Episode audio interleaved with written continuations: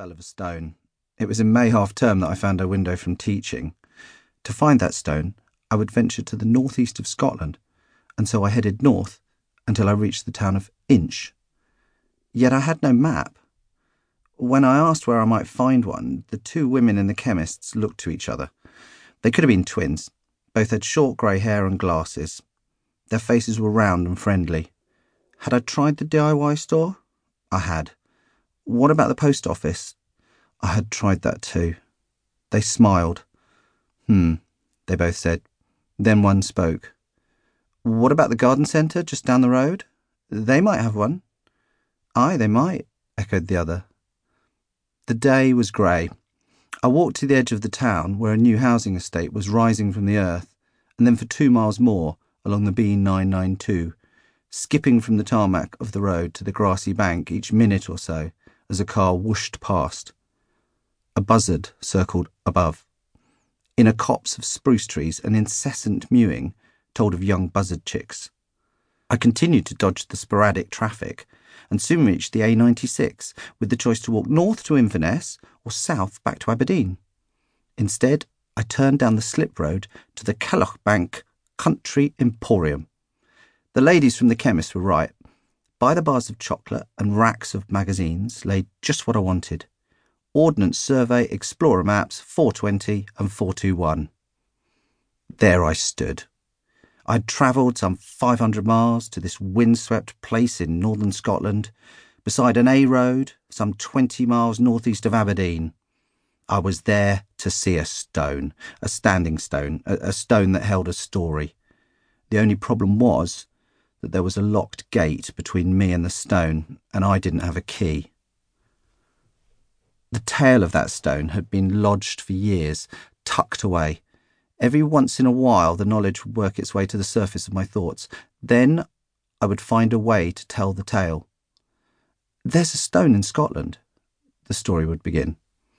About a year ago, I'd found myself in the rare books reading room of the British Library in London Sometime in the afternoon of a warm day in May, rather drifting away from the research I was meant to be undertaking on an explorer of the Arabian desert, thoughts of that stone had arrived unexpectedly in my mind.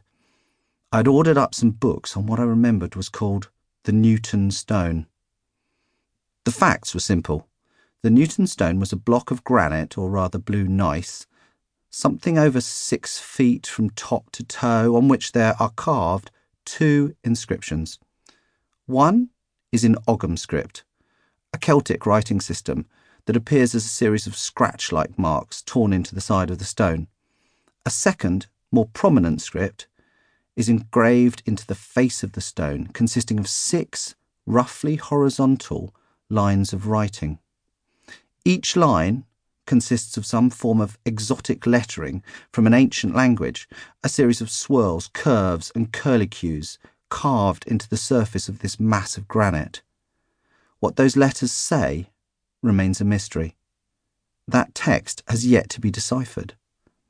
It seemed unbelievable that there could be a piece of written script sat on British soil that no one in the world could understand.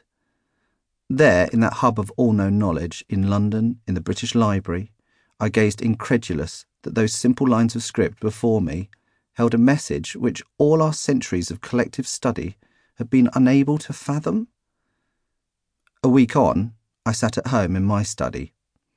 The Royal Commission on Ancient and Historical Monuments of Scotland website simply stated that the Ogham inscribed stone, the Newton stone, is of blue gneiss, 2.03 metres by 0.5 metres, and bears at the top six horizontal lines of characters and an Ogham inscription down the left angle and lower front of the stone.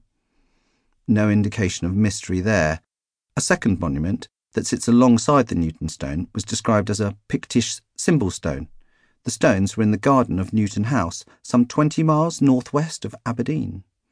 I rang Historic Scotland.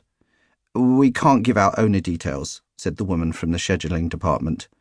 She suggested I try calling the post office in the nearest village. So I rang Old Rayne Post Office, and an elderly lady with a soft Scottish accent answered. I'm afraid we're not a post office any more, she said. She suggested I rang the old schoolhouse. I did. Another softly spoken voice told me to try.